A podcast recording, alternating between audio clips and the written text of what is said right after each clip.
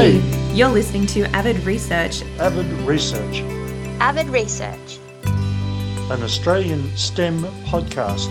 where we answer the questions you never quite got around to asking.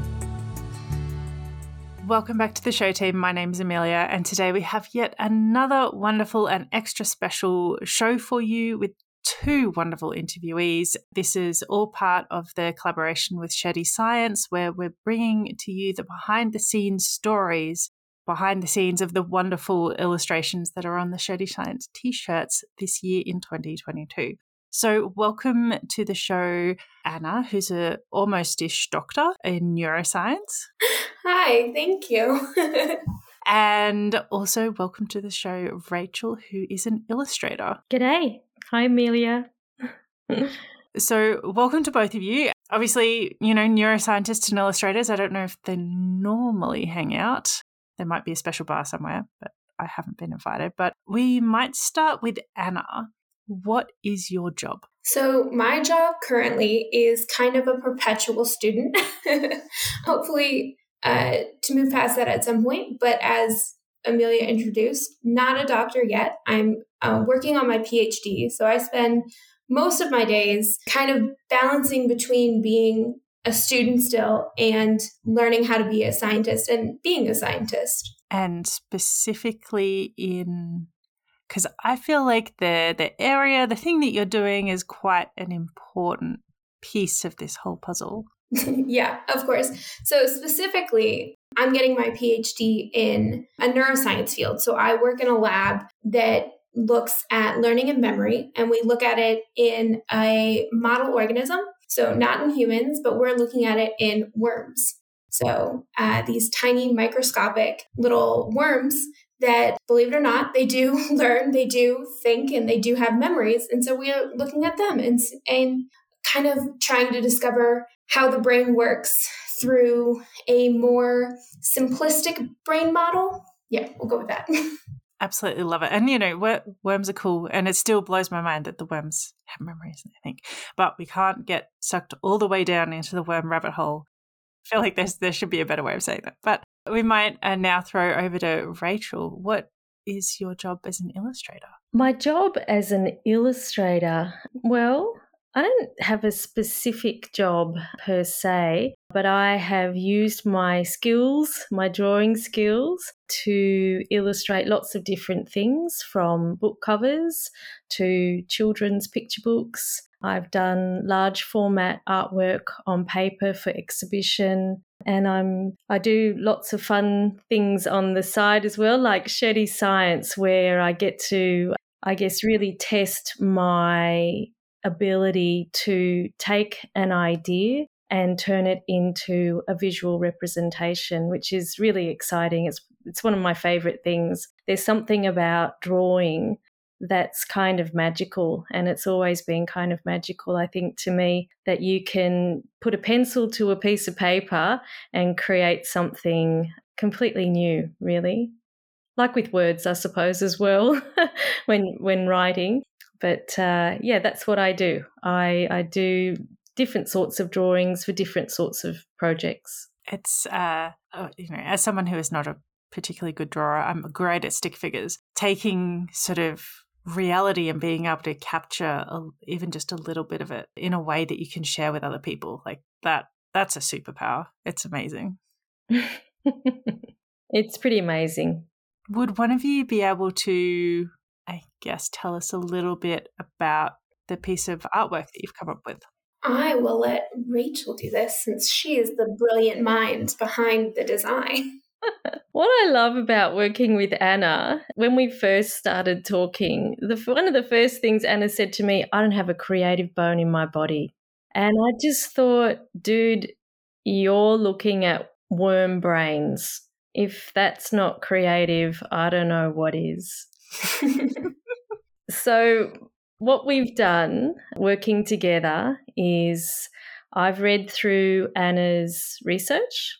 I've sent Anna some reference images. And then we had a conversation about how those two things, those the information about the research and the image references that are like all different sorts of images that I had swirling around my mind and, and I found um, online to send to Anna, how we could bring those two things together. So the the image that we've come up with that I have executed is an image that reflects what is the essence of Anna's research. And I asked Anna, what is, is the bottom line of the research that you're doing? Because for me, it was really important to understand what is the key thing that the image needs to communicate. And Anna said that the essence of her research is to discover when the connection, the neuron connection is occurring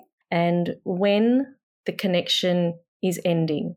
And and that kind of sparked an immediate visual for me, which was the idea of connection, neuron connection, but with the visual of a worm. so worms kind of intermingling was a, an image that formed in my mind immediately that sort of worms connecting, curling around each other, and then worms not connected, perhaps laying side by side. And then, because all of this is connected to the brain, the other striking image, an obvious one, is the brain. And actually, when I started looking at images of the brain, I thought, damn, this brain of ours actually looks like it's made of worms.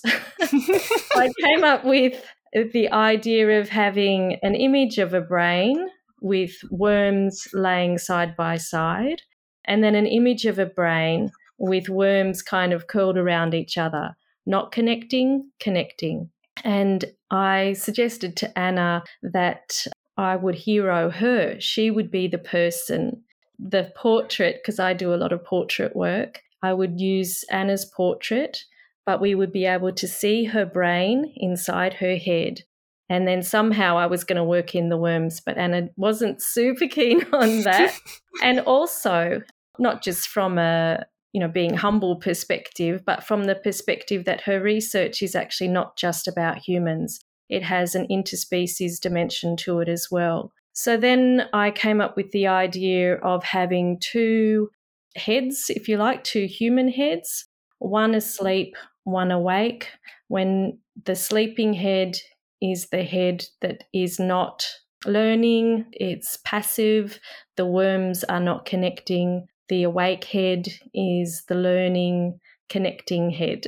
it's hard to describe this in words. It's much easier if I could show you. but then attached to those the dual portraits and the dual brains with the different worms inside the brains are different species on the outside of them. So then in the end, we have an image of two heads, one asleep, one awake, active worms, passive worms.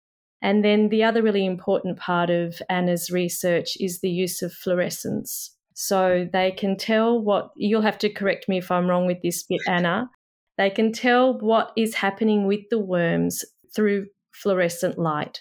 So, Anna had the idea of using a fluorescent light above the active worm head. And uh, so now we have this image of the heads, the species, the worms, and a fluorescent light above, hopefully telling the whole story in a picture. My goodness. Like, that was quite an adventure. And you know, it's the you're trying to communicate such abstract concepts mm. like connection. Like communicating that visually is you know, it's very hard linguistically, it's very it's incredibly hard visually. It sounds like quite a process. And clearly you've been taking notes on Anna's research. well, I think it's fascinating actually. I think the whole concept of memory and neurons and what Anna's work is all about is absolutely fascinating. And it's much easier if I could show you my drawing to use that as the platform for explaining myself rather than words. I think you did a great job explaining it. but it's an absolutely brilliant design, and you should definitely go look at it at the very least. But yeah, yeah, it's incredible the amount of information that Rachel was able to like not an only pull out of my rambling when we spoke about my research, but then just kind of connect all of these different pieces of little things that I said here or there, or little things that, you know, she'd seen or she heard. And it, I think, although it is a very abstract concept, like a worm learning, a worm memories, I think that the design does a really good job of kind of showing how, you know, it's all interconnected. It's not just you know, looking at humans doesn't just affect humans, looking at worms doesn't just affect worms. Like we all are intaking information, we're all processing that information and saving it and then getting rid of it. And it might look differently in each of these species. But I think the design does a really good job of showing that although it's different, it's kind of the same and it's kind of something that unifies anything that has neurons. And it's just brilliant, absolutely brilliant. What was the process like from your side, Anna? Like, how did you go about working out what information you felt like you should send to Rachel? Yeah, that's a great question. So I will say my part of the process was mm, uh, a lot heavier on the like beginning end of it.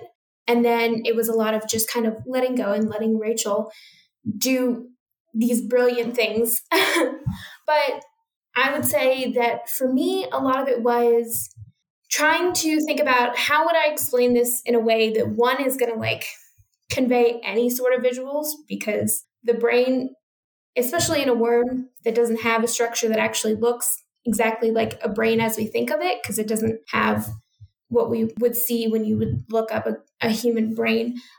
So, how would I be able to kind of explain it in a way that you could even begin to understand the visuals of this? And then, kind of, what were the key points? What are the big things? And if I was talking to someone who maybe was not necessarily in a scientific field, but like interested in science, how would I explain it to them so that it's in a way that is probably the most relatable and therefore the most easily conveyed through a design? Because if it's something that I would only be able to explain to another scientist, that doesn't sound like something you'd be able to draw well that other people would be interested in. So I do have some family members that aren't scientists, so I did some trial runs on them. Like, if I said this, does this make sense? What other pieces of information do you need? What analogies can I give you that makes this kind of make sense in a way that you understand what I'm saying? And then translating that into what are the biggest pieces of information that I think need to be taken away? What are the biggest misconceptions to kind of head that off? And I mean, Rachel just did a, an amazing job. I gave a three minute spiel about my research when they were pairing us up, and she came into our conversation with so many questions and so many brilliant images she'd already come up with on her own. And from there, it was just, you know, explaining a little bit more the science behind what I particularly do versus like the generalization that I gave and how that would kind of translate and then answering questions. And yeah, I think that's really where I was at with it. And then I got to see all of the designs along the way and how it kind of blossomed from this idea to this beautiful, beautiful design. Did Rachel ask you any particularly good questions? Oh, so many. Let's see if I can remember any particularly. I'm curious, oh, unless Rachel remembers some. I do. I remember uh, asking Anna uh, to explain it to me like I was three, because if a three year old can understand it, then I can understand it. And for me, you know, for drawing something so complex, I mean, I obviously I read the papers that Anna sent through, but being able to actually talk it through is much easier in a way. But I, I do remember asking Anna to explain it to me like I'm three and if there is like one key thing about this research, what is the key thing that she's trying to do? You know, what's the main thing, the basis? And and that that for me was what I really wanted to get to. What is the essence of this work and what is the the thing, the main thing that the drawing must communicate? That was really helpful. And she was able to answer to answer the question. Clearly, the practice with the relatives paid off. I think that's great advice for everyone. What was the hardest part of like this whole, I guess, experiment? I might throw that one to Rachel.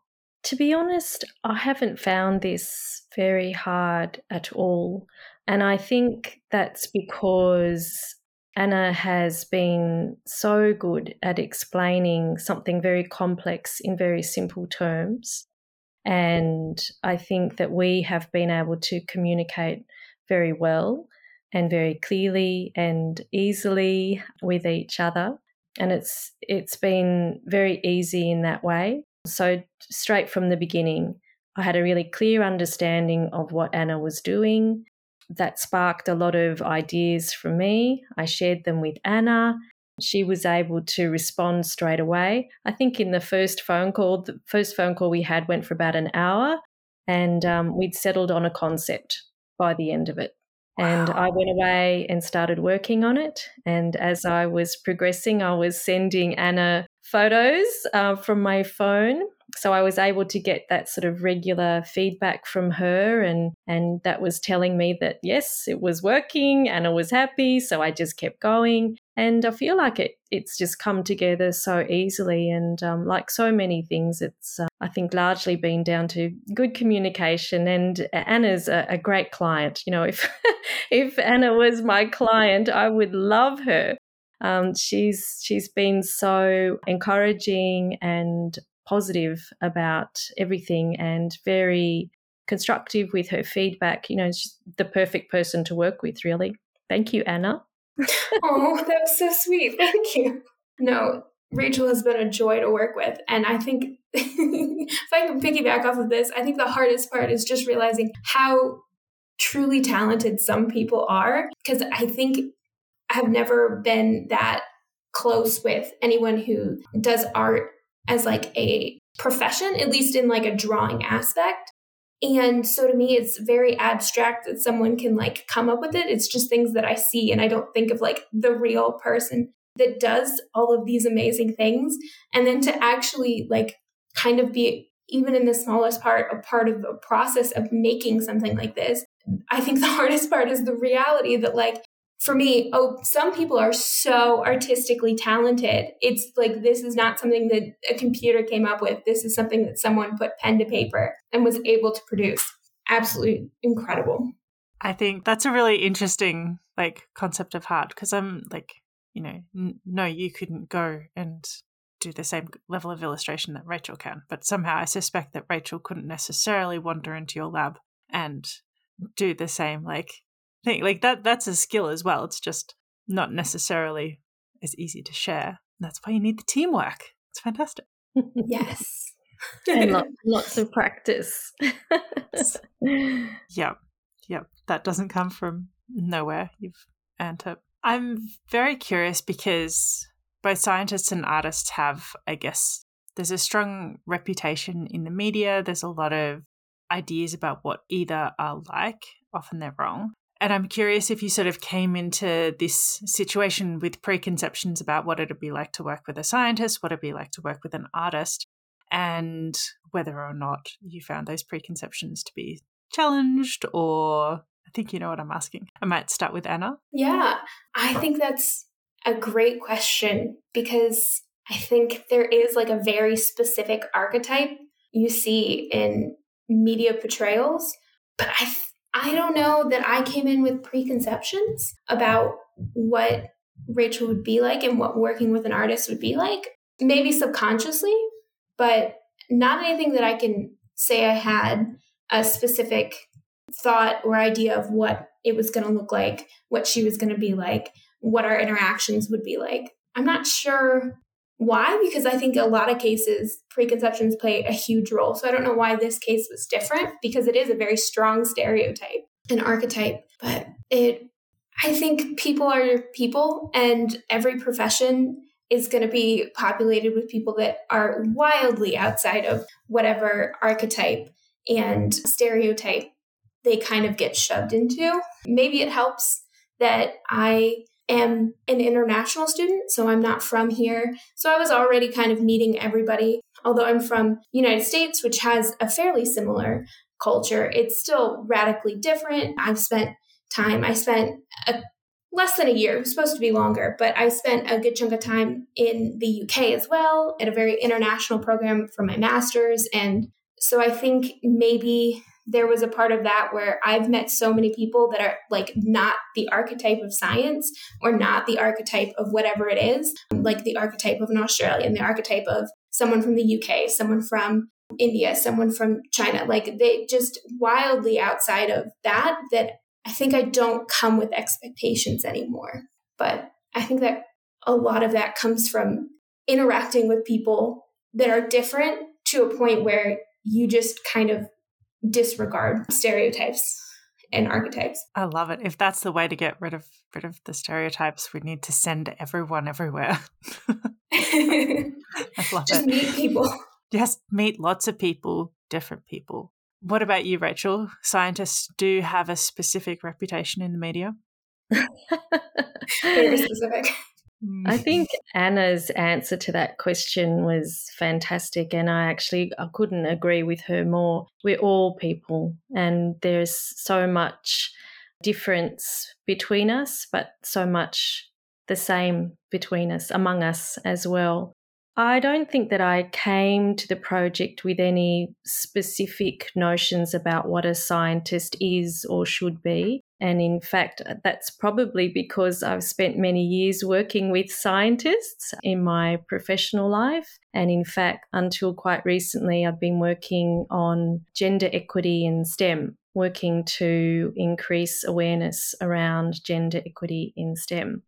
And so I certainly was very aware of lots of different types of scientists, very aware that scientists don't wear lab coats 24 7 they're not all white men and they're not sort of, you know, mad geniuses like Einstein, which I think is probably an archetype that's been around for a while. And similarly with artists, you know, I think that there's an archetype, or there has been anyway, that artists are somehow kind of flaky, off with the fairies, driven by passion and talent this is just this innate talent that we're born with.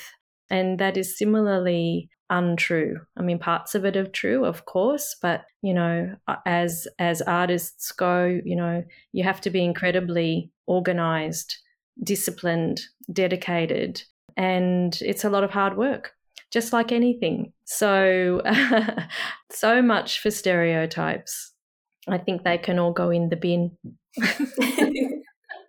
Uh, yes. And I think particularly like artists and scientists have been uh, done a great disservice by the, the media because it's just not. I mean, this whole project wouldn't work if either of those stereotypes were like deeply true. Just it's very true. And the thing that allowed us to connect um, was that we're both people. You know, Anna, Anna and I are different in many ways. She's a scientist. I'm an artist. She's American. I'm Australian. She's younger. I'm older. you know, there are lots of differences between us, but we're both people. And we managed somehow to still get on very well, actually, I think. And clearly find some very interesting things to talk about. what are you hoping that people, like someone's walking down the street and I have to think of a different example. They walk into their local hardware store and someone goes, Dude, your shirt is cool. And they're like, Yes, it's about worm brains. Like, what is the one thing that you're hoping the person wearing the shirt will be able to communicate or share with that person who says the shirt is cool? Might shoot you, Rachel. Well, the dude, that shirt is cool reaction is exactly what I'm going for. and I hope that the wearer of the shirt says, Yeah, this shirt is super cool. I love it. And it means? and it means, um, look, if uh, look, I don't know if it even matters if they know what it means. If if they do, I think that's a bonus. But it's a really cool image, and I think that the image does say what it is. And you know, if if nothing else, it could just be a conversation starter. Dude, why have you got worms coming out of the brain on your shirt? Definitely that. It's an intention grabber. Uh, I would love to hear this conversation now. Yep. Uh, what about you, Anna? Is there anything you're really hoping that will be communicated I mean, in this piece of apparel? I think that, I mean, my research, I think it's very important. I'm very interested in it. But at the end of the day, this is a t shirt and it has a piece of art on it. So, as much as I hope people come away from this thinking, huh, maybe worms are cool, or, you know, maybe there's more to this brain thing than we think, or, you know, maybe when we think about brains, it shouldn't just be humans, like the interconnectedness and all of that. I think at the end of the day, as long as people are enjoying a very cool design and are thinking about anything at all, I think that's a success. It would be cool if more people thought worms were cool, though.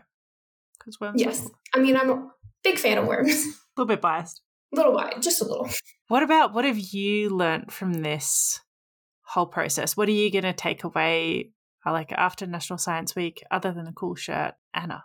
I think that this process was a really good opportunity to learn communication skills and different ways of synthesizing information to different people and in different kind of avenues so that it's not like it's I think as a scientist people get trained to talk to other scientists but they don't get trained to actually go back and think about what does this actually mean and how would I explain this to any person on the planet. And I think this was a really good learning opportunity. And I think it was also a really good learning opportunity about how different people di- think about things differently, which being a neuroscientist, I think it's very cool, and how they process information differently and how they then arrive to these really interesting results that you may never have thought of, but that doesn't mean that it's incorrect.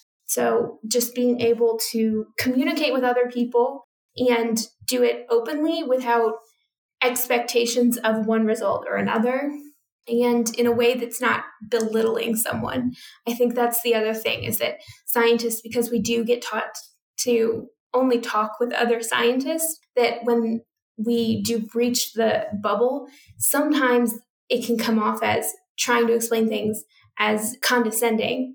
And I think that should never be the case. I don't like being condescended to, so I would hate to do that to someone else. So, a really good opportunity to learn skills, to not do that, and to, I mean, just communication skills. I think it was a really good project for learning communication skills.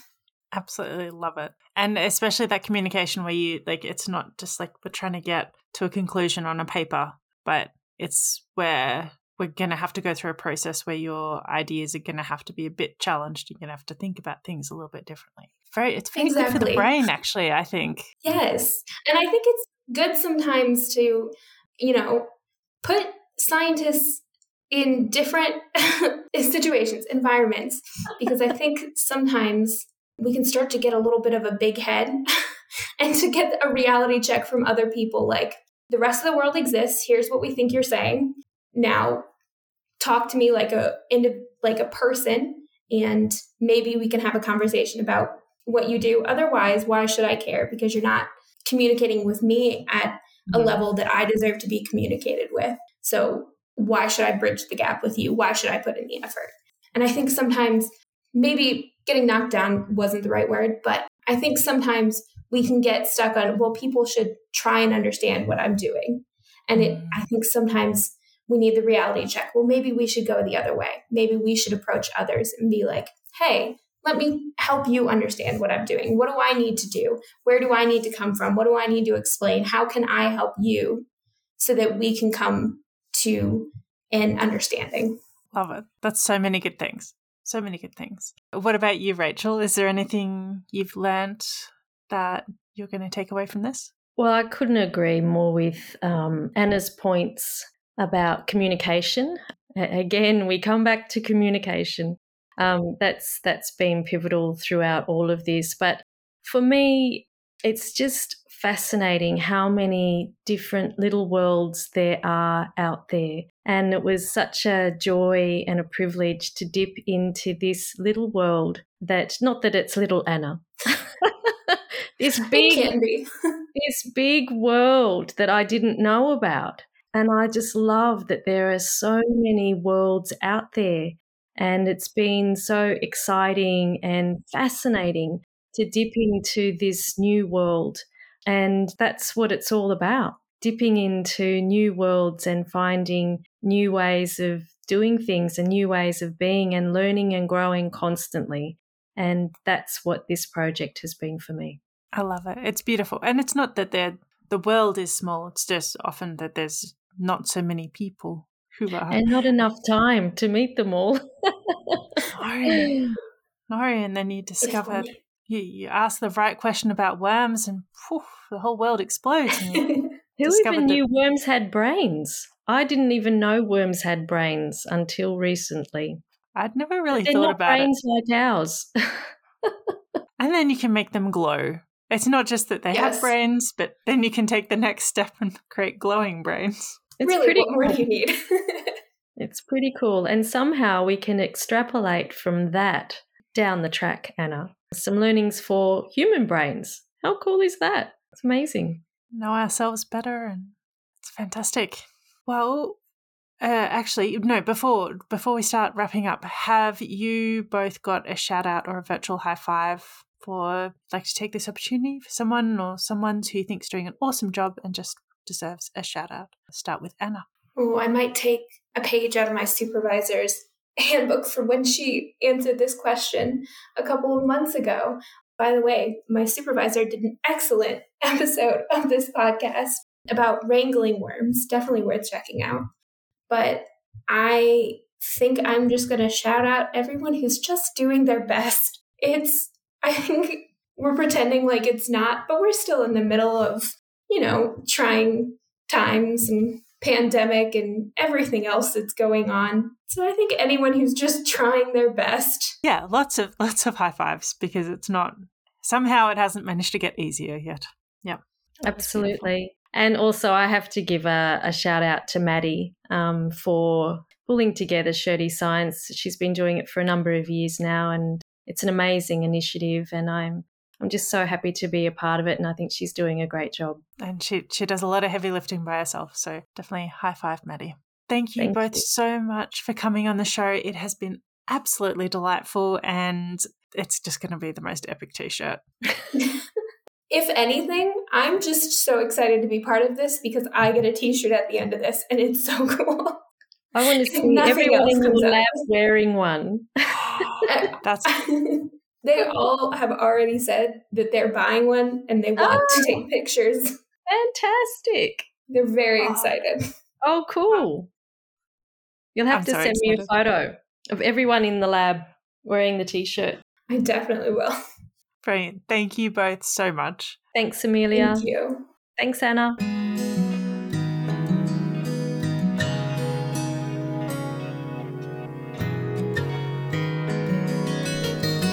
Thanks for tuning in. If you like this episode, please pass it on to someone else who you think might enjoy it as well.